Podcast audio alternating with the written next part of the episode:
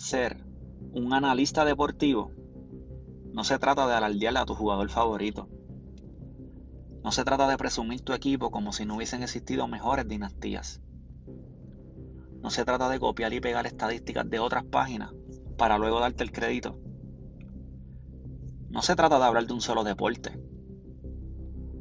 Por eso, aquí llevaremos la palabra analista a otro nivel. Aquí haremos cosas que en otros lados no hacen. Hablaremos de cosas que nunca han hablado. Y sí puedes estar seguro de algo. Aquí siempre terminaremos hablando claro.